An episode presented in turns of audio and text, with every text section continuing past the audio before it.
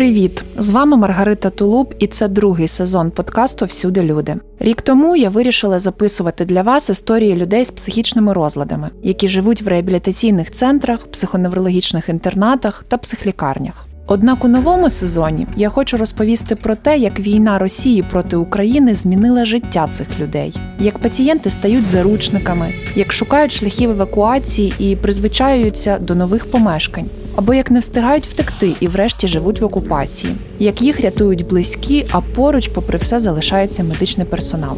Перша історія буде про те, як в тимчасовій окупації жила Чернігівська обласна психоневрологічна лікарня. Слухайте і діліться з друзями. Це потрібно, аби якомога більше людей дізналося про злочини росіян. І це важливо, щоб якомога більше українців познайомилися з тими, хто відважно залишався в лікарні попри військові дії.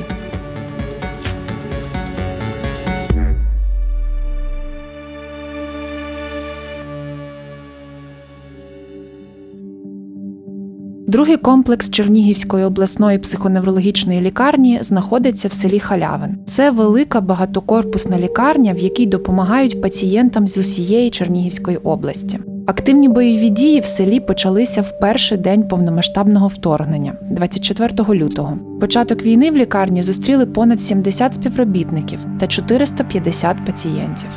Ну, ми, як обично, проснулись двадцять четвертого числа. Часов восьмій, воно бах.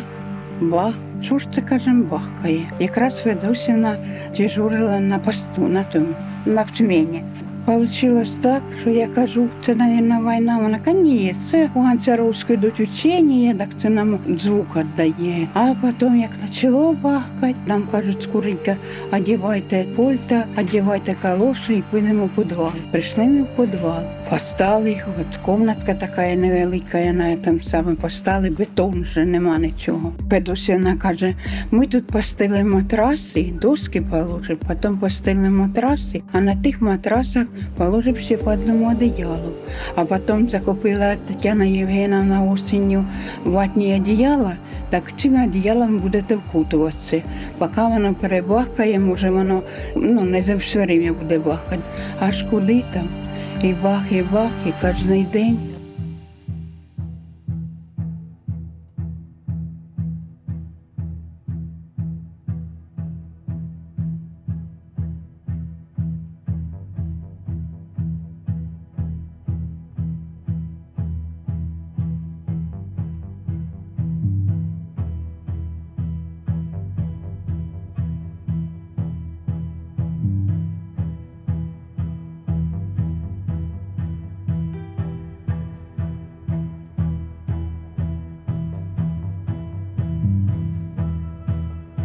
Першого ж дня медики виписали тих пацієнтів, які були в стабільному стані. А вже наступного дня в лікарні зникло опалення. Спершу грілися обігрівачами, проте майже одразу зникло і світло. Відтоді в Чернігівській психоневрологічній лікарні стало темно і холодно. Співробітники забивали щілини у вікнах ковдрами.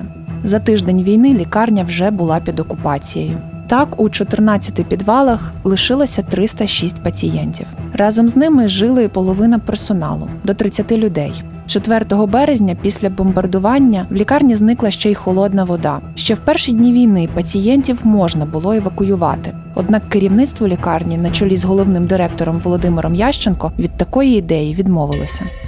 Нам було запропоновано перевід хворих другого комплексу, так званого Халявина, в Чернігів, кардіологічний диспансер і Куликівська районна лікарня. У нас було триста чоловік, і от по сто п'ятдесят, по сто двадцять, по сто п'ятдесят чоловік перевезти.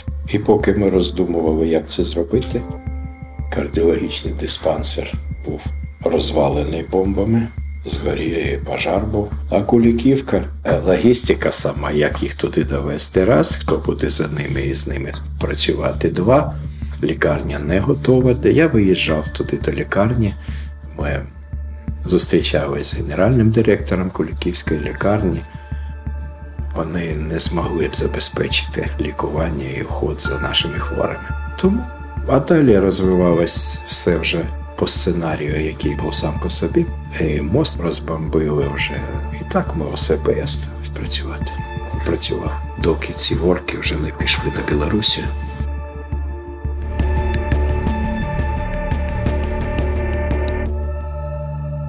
Світлана Миколаївна – ім'я, яке в стінах лікарні звучить найчастіше. Ім'я медичної директорки, яка заступила на чергування двадцять четвертого лютого і залишилася там до сьогодні. Саме вона організувала роботу лікарні в окупації, самотужки вела переговори з російськими військовими і приймала всі життєво необхідні рішення на місці. двадцять четвертого числа в мене мало бути добове чергування по лікарні. Їх усього в мене буває два в місяць, і так співпало. І о шостій ранку мені черговий лікар, який був вже на чергуванні, телефонує, а я тут рядом проживаю, що все, почалася війна, ви чуєте, я чую вибухи. Ну і я заступила на чергування. От як заступила, так до цього часу і чергую. Ну це вже з гумором. Знали, що така мала кількість працівників, і ми в підвальних приміщеннях. Першу добу був хаос. Хаос. Чому? Ми нібито й готові, і не готові до цього були. Ми першу добу пацієнтів тричі опускали у підвальне приміщення, бо думали, що раз і все й пройде. Пацієнтам не пояснювали, не говорили. Ми говорили, що це тимчасово, це навчання, щоб згладити цю ситуацію, їхню реакцію. І коли ми зрозуміли, що вже ніхто не спав цю ніч, то ми обладнали повністю підвальні приміщення, як змогли на той момент. Брали дошки, якісь піддони, картонку, стелили на підлогу. Потім брали по два-три матраси, велику кількість стелили на підлогу. Потім брали постільну білизну, ковдри в великій кількості, бо в них холодно було в підвальних приміщеннях на той момент. І так ми обладнали, і вже послідуючі ночі ми залишалися в підвалах, тому що ніхто не спав, і пацієнт Пацієнти збуджуються, от вони трохи приснули, вибухи, і ми спускались вниз, ну це якби ну, неправильно. Пацієнти зразу з непорозумінням до цього ставилися, вважали навіть, що ми катували, і що ви робите, на що ви нас туди опускаєте. І потім все-таки ми пояснили спокійно, з кожним пацієнтом провели таку роботу велику, і пацієнти нас зрозуміли. Коли пацієнти розповідають про те, як вони жили в підвалах, то говорять, що найбільше вони страждали від темряви і постійного холоду. А ще деякий час йшли дощі, і в підвалі було вогко. До війни лікарня купила кілька генераторів. Вони дозволяли хоча б трохи заряджати телефони і ліхтарики, ну а ще підтримувати холод в морозильних камерах, щоб не зіпсувалися продукти. Телефонний зв'язок постійно зникав. Додзвонитися в центральний корпус лікарні в Чернігові було просто неможливо. Для цього потрібно було шукати мережу на верхніх поверхах лікарні, попри постійні обстріли. Найдефіцитнішою була вода. Її на чотириста людей потрібно було дуже багато. Спершу воду брали в невеликому джерелі за огорожею лікарні. Ну а далі вона закінчилася. І Світлана Миколаївна згадала про колонку на території приватних дач. Щоб пройти до Криниці, ми домовлялися з рашистами про те, що ми підемо туди, що ви нас не обстрілюєте, тому що поле було під снайперами, на дорозі БТР, і там з того боку село Халявин, і там стояли БТР, їх видно, навіть проглядалося. І от, щоб ви розуміли, така лісополоса маленька, дорожка, ну маленькі такі дачні діляночки, маленькі такі будиночки для інструменту більше, навіть це не будинки. І десь з восьмої ранку я йшла у цій дорозі, ну, знаєте, я вважала, що жінка і в халаті, що може не зачіплять, чим чоловік піде, тому йшла й сама. Спершу лікарка вичікувала закінчення обстрілів. Потім перевіряла дорогу до Криниці сама, чи не замінована вона, чи немає там БТРів або військових. І тільки потім за нею йшла група з кількох співробітників і пацієнтів. Вони одягали на себе білі халати, пов'язки на руки, і брали відра, пляшки, і носили воду на харчоблок та в підвали і в кожне окреме відділення. Розповідають співробітники також історію про те, як одного разу на кілька діб зник їх санітар. Пішов по воду і не повернувся. Потім санітара, звісно, відпустили, але подробиць про це тут ніхто не розказує. Росіяни контролювали всі під'їзди до лікарні. Двічі на тиждень з Чернігова в Халявин приїжджала машина з хлібом і найнеобхіднішими речами. Щоб довести продукти, воду, хліб та медикаменти, доводилося вести перемовини з окупантами. Це також робила Світлана Миколаївна. Співробітникам лікарні постійно доводилося шукати нових водіїв та супроводжувачів, які погоджувалися б довести гуманітарний вантаж з Чернігова і назад. Це було однією з морально найважчих задач, тому що всіх волонтерів, які попри ризик обстрілів і розстрілу погоджувалися їхати, росіяни спершу зупиняли і здійснювали моральний тиск. Пізніше водії зізнавалися, в них вимагали надавати інформацію про розміщення українських військових, блокпостів, а також техніки. А якщо водії відмовлялися це робити, їх залякували вбивством і тим, що знайдуть їхні родини. Перша допомога важко було її отримувати, тому що блокпост був тут російський, от ви проїжджали там на повороті біля дороги. І, наприклад, ми планували на десяту годину отримати цю допомогу. Десь о дев'ятій завчасно я одягала халат білий, пов'язки, віддавала свої телефони, ключі, все в кишені посі були і виходила на блокпост з піднятими руками, тому що я не знала точно, де вони розміщуються, вони то ближче, то далі розміщувались. Копи там нарили, виходили з автоматами чотири-шість чоловік, сто метрів зупинка, ну що потрібно. Кожен раз трошки було якось, знаєте, лячно, тому що деякі більш лояльні були, а деякі були жорсткі дуже. Вони такі, ну, ранком ідеш і не знаєш, хто на зміні стоїть і що ти зустрінеш да, перед собою. Домовлялись про те, що пропустили гуманітарний транспорт. Ну і перший раз, навіть після домовленості, що нас пропустять, вони нашу машину тримали довго там на повороті. Ми налякались, тому що поїхали супроводжуючі, поїхали водії, назад їхав персонал разом з гуманітарною допомогою в одній машині санітарній, з прапорами, там, от, з, з наліпками, що це Червоний Хрест. І машина пропала на дві-три години. Потім я якось інтуїтивно вийшла на дорогу, де стоїть машина. Вони заставили водія і супроводжуючого розгрузити повністю всю цю машину. Передивились кожний пакет, кожну передачу, передачі пацієнтам йшли, і саме гуманітарна допомога на лікарню. Потім прийшло загрузити все, і потім вони з автоматами супроводжували проводжували цю допомогу прямо до харчоблоку. Так збіглося, що перед війною лікарня закупила продукти, а овочі залишилися ще з осені. Все це дозволило не лише протриматися до першої гуманітарки, а ще й допомагати продуктами сусідньому будинку, який залишився без допомоги. Співробітники лікарні приносили з дому заморожені ягоди та фрукти, і тому була змога варити компоти. А ще збирали і варили березовий сік. Проте все це було б неможливим, якби в їдальні не залишилася завідувачка складом Світлана та дві її помічниці. сто п'ятдесят літрів супу, сто літрів каші і сто літрів сніданку. Незалежно від погоди, на багатті, попри дефіцит дрів і постійні обстріли, Світлана, Ольга і Анна варили їжу для пацієнтів щодня. Пацієнти, в свою чергу, допомагали рубати дерева, заготовляти дрова, розпалювати і тримати багаття. Пацієнтки зносили старі віконні рами та збирали гілля. Дело в том, что мы сразу, как начались эти действия все, мы решили, что нам надо покормить народ. И, конечно, мы не додерживались норм. Нормы у нас есть, но немножко мы готовили, готовили да, чтобы оно было погуще, пожирнее, ну, чтобы люди могли наесться, потому что там в подвалах они сидели, конечно, без света, без воздуха. Это было очень тяжело. И хотя бы покормить горячим три раза. Независимо от обстрела? Независимо, потому что мы знали, что они хотят есть. Видимо, такая специфика, ну, потому что ну, наши пациенты, они ж...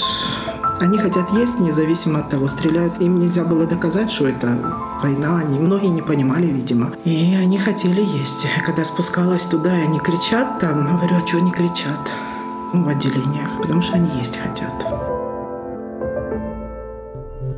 Світлана з Чернігова. В неї, як і у всіх, хто заступив на свою зміну двадцять четвертого лютого, була можливість поїхати з роботи до своєї родини. Однак жінка вирішила залишитися. Додому їй вдалося потрапити аж в березні, і то на кілька днів. Я могла, опять же, остаться там, но я знала, что мне надо сюда приехать, потому что здесь, все-таки здесь люди остались, и много чего от меня зависит. Ну, как много? Ну, именно по, по кухне я знаю, что это...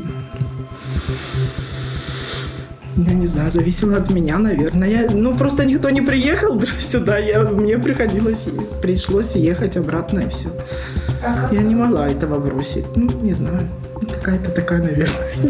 Світлана говорить, що найбільше вона мріє забути про те, як їм доводилося варити двісті літрів їжі в величезних кастрюлях під обстрілами. Її помічниці Анна та Ольга з Халявина їздили в лікарню щодня велосипедами, попри заміновану дорогу і блокпости росіян. Найважче Світлані було дочекатися їхнього дзвінка. По-перше, зі зв'язком були постійні проблеми, а по-друге, жінка просто боялася, що в дорозі дівчата загинуть. Світлана каже, що морально їй допомагала підтримка всіх людей, які залишилися в лікарні. Ті, хто раніше були просто співробітниками, врешті стали фактично родиною. Поддержка вот этих всех людей, которые мы здесь были, мы так сплотились одной семьей стали, и мы поддерживали друг друга, и нам как-то было легче это все пережить. при том, что не было связи, тяжело было, что не общайся с, боль... с родными, не знаешь, где они, что, ну, мы друг друга старались здесь поддержать, и как-то так мы выплыли.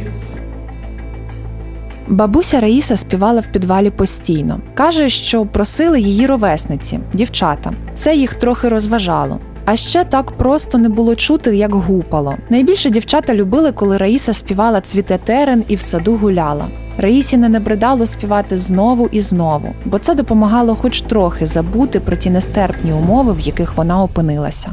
Нам зразу дежурна тая Федосіна, і зразу, як ми таки піднімемось, підмість цілі голову, пам'ять зразу каже, давайте, давайте вниз, вниз, вниз, починається обстріл. Вони бахкали страшні. Із усього оружия, із важкої артилерії, ракети пускали, а потім ще чули, як сирена вила. Так сирена як завила, так самоліти налетіли, давай бомбить Чернігів. Он що було. Було холодно, так ми друг до дружки спинами притулювалися, і нас було сімнадцять чоловік. А ми їжу утром, як поїмо, так ми їжу оставляємо, щоб хоч трошки підкріпитися ж в обіда. Бо кріпка далека до вечора ждали, до восьми часов. Приїжджали повара, куди обстрілами, велосипедами. А там воно бухкає без кінця, без краю. Дорога вся у виємках, так половину йдуть, а половину ті самі їдуть на тих на велосипедах. Полі ж тут Халявин, у нас недалеко, не знаю, скільки, два кілометри, скільки полем. А туди і траса від самих репок теж замінірована. І ми так у, у одному, як ото у котлі, до ніякого доступу. Більше ніж місяць окупації люди постійно жили в підвалах через артилерійські і ракетні обстріли. Вперше в лікарню ракета влучила двадцять п'ятого лютого. Один снаряд впав біля входу, поваливши дерево і зруйнувавши частину бетонного паркану. Другий влучив в нещодавно відремонтований дах відділення паліативної допомоги. Там зруйнувало покрівлю і вибило вікна. Наступний обстріл лікарні стався восьмого березня. Був тихий ранок, і пацієнти якраз скористалися нагодою, щоб піднятися в відділення і помитися. Ракета впала біля корпусу відділення гострих станів. Вибило вікна, посікло стіни і зруйнувало проводку. Був і третій прильот в лікарню. Однак ні з персоналу, ні з пацієнтів за час окупації на території лікарні дивом ніхто не постраждав. Кажуть, їх врятували підвали. Під час обстрілу, рятуючи родину в своєму дворі, загинула процедурна медсестра. Були пацієнти, які помирали природною смертю. Однак медичний персонал не приховує, ці люди могли би жити, якби не стрес, темрява і холод. Ховати пацієнтів персонал був змушений на полі за територією лікарні. Йшли туди тією ж дорогою, яка вела до Криниці. Її Світлана Миколаївна називає дорогою життя і смерті. Ту дорогу до Криниці я називаю дорогою життя і смерті. Чому так образно? Дорогою життя, тому що ми брали там воду, вона нас рятувала. І дорогою смерті, тому що нам прийшлося там обладнати кладовище місце. Померло за цей час тридцять п'ять пацієнтів. Перші тиждень-два ми возили їх у місто разом з персоналом, тіла у пакетах і вивозили в морг, і місто похованням займалося. Потім ситуація утруднена була в місті, ви ж знаєте, да? Кладовище Яцево, і зараз воно зруйноване. І, мабуть, кількість таких померлих не могли приймати місце вже тіла. І прийняли рішення з Володимиром Івановичем, що тут десь знайти місце, де здійснити поховання. І це також було дуже складно. Тому що я домовляла з рашистами, щоб не обстрілювали, що ми не окоперуємо.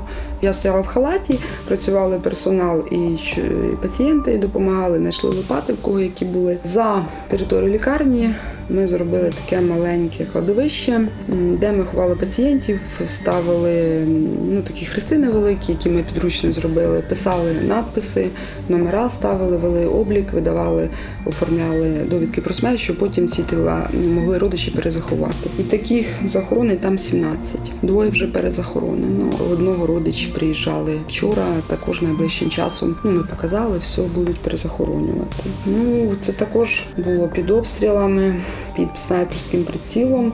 Ну так, знаєте, вибирали момент тиші, вибирали погоду, щоб не дощило, бо то холодно було. І копали ці могили, і глибоко копали, тому що це поле було. І з краю, біля лікарні, від поля, на полі, тому що земля більш м'якша, щоб легше було копати хлопцям. Той вечір, коли озброєні росіяни вперше зайшли в відділення і підвали, не забудуть ні пацієнти, ні персонал. Пізніше вони навідувалися постійно з різними перевірками і поводилися як господарі. прикривалися лікарнею, заїжджали за неї і стріляли по українським позиціям, а опісля просто тікали. Ось як зустрічі з росіянами згадують пацієнти та співробітники. Троє заходило, да, у військовій формі. Я пам'ятаю, вечором вони зайшли, нам сказали тихо посидіть. Ми тихо посиділи. Вони зайшли, перевірили там таке. Не спілкувалися? Ні, ні. Просто зайшли з оружієм, з пістолетом, пройшов туди вправо, заглянув везде по углах. У мене була камуфляжна курточка батькова з охорони. На мене мужчина такий з бородою з рижою обратив внимание, стояв, дивився так в упор. Ну, ні, ні слова не сказали, вийшли і все. Когда они нас тут взяли, тогда они пришли в отделение, да. Было пять молодых солдатов, все с автоматами, все полностью озброєні до зубов. Но пришли тихо. Я попросила не заходить в палаты, не пугать больных. Они не зашли в палаты ни в одну. Просто посмотрели через дверь. И я только подошла, спросила, пожалуйста, не показывайте автоматы больным, не пугайте больных. Они не зашли в это, посмотрели через это, молча прошли по отделению и молча вышли. Все. Сюди зайшло шістдесят солдат, ну, з, з командирами, на БТРах, на танках. Вони тут їздили, куражились, показували свою силу і обійшли всі приміщення. Налякали трохи персонал і пацієнтів, звісно, і підвальні, і наверху. Що не було у нас військових наших українських, що не було у нас зброї. Чи персонал – це власний персонал, чи це переодіті військові. Такі ситуації були. І коли вони вже зрозуміли, що тут медичний персонал і пацієнти, то вони наїздили щодня декілька разів. Єдине, що просила особисто їх не робити таких обходів вночі, в вечірній час більше, тому що пацієнти дуже налякалися. І персонал також, тому що багато жінок було, чоловіків мало було в нас персоналу. Ну і такі обходи більш не було великих, але вони регулярно сюди наїздили, як хазяєва. Тут заїдуть на БТРах, нам асфальт зруйнували, покрутяться от по колу, гори асфальту. Ми йдемо з лопатами, розрівнюємо. Так практично щодня. Час від часу росіяни просили у Світлани Миколаївни ліки. Говорили, що це для мешканців сусідніх сел. Окупанти там гралися в миротворців. Декому справді привозили ті ліки, які зі страхом віддавала лікарка. Говорили, що це допомога від Росії. Крім того, робили обшук в медичних сестер в маніпуляційних кабінетах. Забирали, що хотіли. За час окупації з гаражів вкрали також спирт і транквілізатори.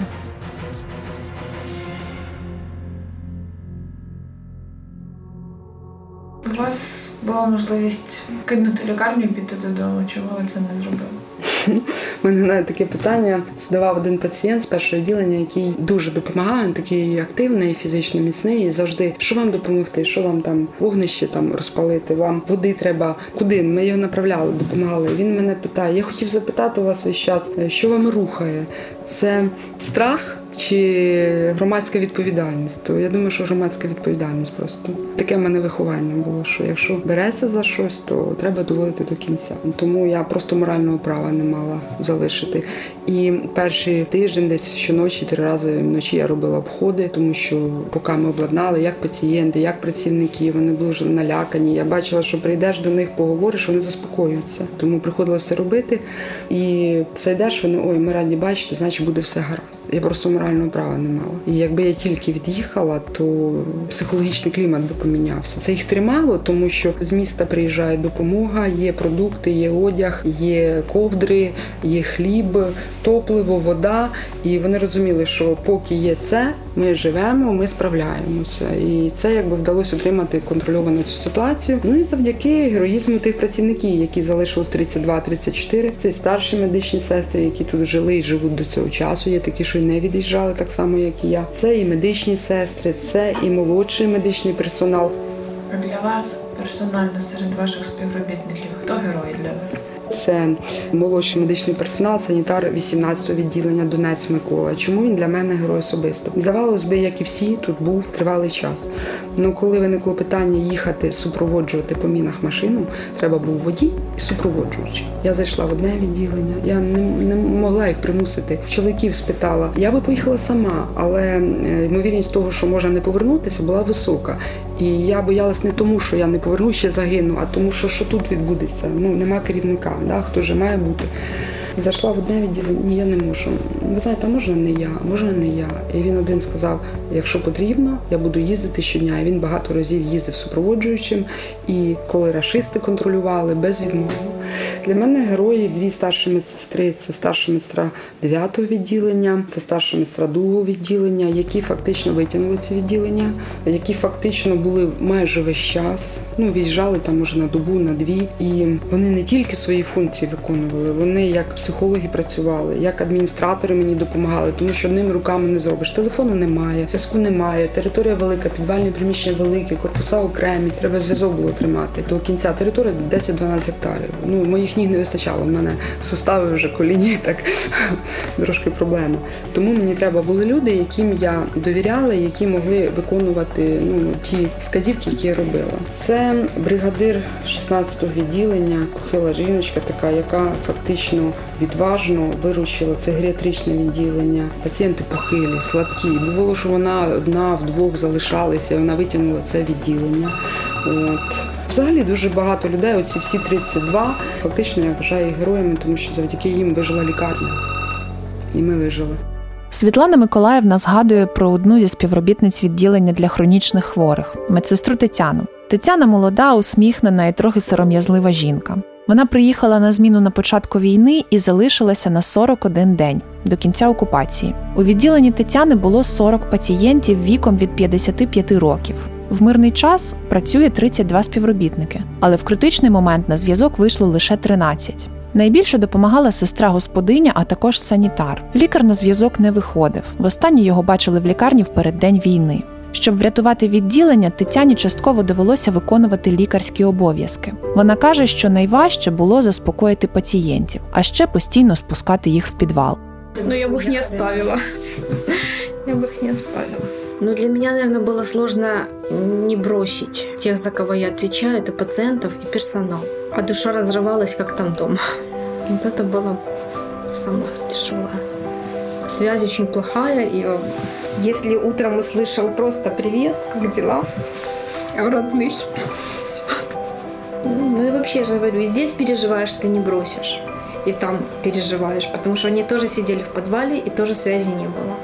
И нужно было вот найти тот момент, когда у них и у меня связи, это тяжело. Я питаю Тетяну, що її тримало в найважчі часи, і вона не роздумуючи відповідає, що це її колеги. И даже когда сотрудника вызываешь на работу, и он едет по минам, и думаешь, боже, у него двое детей, и я станусь виновата, что я его вызвала, ну это тоже... Но они ехали, ни один не отказывался, потому что я здесь была, и они ехали. Помогала держаться, планов никаких, но то, что меня не бросал персонал, вот это помогало держаться. То есть я не одна, и они за мной шли. Тетяна не вважає себе героїнею. Коли я питаю в неї, хто відіграв найбільшу роль в житті лікарні, вона усміхається, і, як і всі тут, відповідає, що це Світлана Миколаївна. Я говорю, что это Светлана Николаевна, потому что если бы не было ее, не показывала бы она свой пример, свою силу духу. Ну вот, пример просто для подражания. Умничка. Ночью, но постоянно обходы спрашивает, что надо, какие проблемы, как пациенты, как мы, ну, ну, но, но все. Она, начиная от пациентов, глобальных таких каких-то проблем и заканчивая дровами. Коли ви говорили, що ви ризикували своїм життям, ви для чого це робили? Заради чого? Я не задумувалась про це, що я ризикую. Я просто мала певний план на кожен день, певні обов'язки, певний план, що це має бути, чогось не вистачає, чи це потрібно зробити. І просто робила, і все. Це потім ретроспективно ти вже думаєш про то, згадуєш, як відбувалося. Іноді неприємно згадувати це. А як ваші родичі, діти? Це ну, син у мене на першій лінії постійно воює зараз. Ситуація там дуже тяжка, це моя підтримка. Я розумію, що йому гірше, чим мені складніше і важче, і я його підтримувала, він мене підтримував. Що вам допомагало тут триматися, про що думали? Про хороше думали. У нас були періоди, коли ми з пацієнтами, коли сильно обстріли були, навіть в підвалах чутно, то просто включали музику, співали українські пісні, щоб не чути це бомбардування, і навіть деякі підтанцьовували, тобто, щоб відволікти їх. Ну, свого роду така психотерапія, це допомагало, це працювало. Ми трішки спокійніше ставали, настрій десь краще. Спокійні розмови, спогади про минуле, про хороше щось. Ну, це допомагало. Росіяни відійшли з Чернігівщини. По собі вони залишили повністю зруйновані комунікації, мости, розбиті приміщення лікарні, потрощені хати, розстріляні автівки, закатованих селян, заміновані дороги, якими машина з Чернігова продовжувала їздити двічі на тиждень в лікарню. Біля воріт вони просто викинули мішок рису, супи і якісь консерви. Прийшли сказати на прощання, щоб співробітники раділи, тому що вони відступають. тридцять співробітників лікарні і досі залишаються на роботі. Зараз працювати стало трохи легше, бо з'явилося світло, є вода і польова кухня, хоча кордон Чернігівщини все ще системно обстрілюють. Більшість пацієнтів, домом для яких став сирий підвал, вже пролікувалися і поїхали додому. І зараз Світлана Миколаївна з нами, там її окна повибивало, так вона, читає, вже додому не ходить, а тут і з нами живе. Устає полп'ятого, і в підвалі полп'ятого вставала, до саменької ночі, десь часу десять відбой, а вийде всіх людей у тому підвалі, кому назначить яке лічення, кому таблетки, кому уколи. Вона все нам розказувала, включала радіо, принесла прийомник, так ми слухали новості, як бомблять наші города, як ракети пускають, оце все. І зараз іноді приносить нам прийомник, щоб ми послухали. Вона ж не замириться ніяк, коли вони навтішаються. Я кажу, якби це вони, да замирилась війна на етажі, хай йдуть додому, хай садять картоплю, сіють пшеницю, жита, всяку пашницю. Чого вони прийшли до нас, на нашу землю, на Україну? Ми ж їх сюди не звали, а вони, як непрошені гості, до нас явилися, да ще з якимись ракетами, да такими страшними, що страшне. Світлана Миколаївна нас усіх спасла, і ми так вижили, і благодаря їй. Це в нас найкраща врачиха, вона від Бога. Вона вже вилетіла за свою життя, вилічила вже мільйон людей. Поки ми з Раїсою говоримо, в області знову починається повітряна тривога. Вона спершу довго мовчки дивиться на мене, а потім питає, чи я не боюся, і щоб мені точно було не страшно, починає співати. В саду гуляла, квітки збирала, в саду гуляла, квітки збирала, кого любила, причарувала, причарувала серце і душу, причарувала серце і душу, тепер з тобою ходити мушу. З вами була Маргарита Тулуп. Ви слухали подкаст «Всюди люди». Він створений завдяки студії подкастів «Айзон Медіа» та проекту «Психічне здоров'я для України». Також дякую за підтримку Інституту розвитку регіональної преси. А ще вам за те, що слухаєте. До наступного епізоду.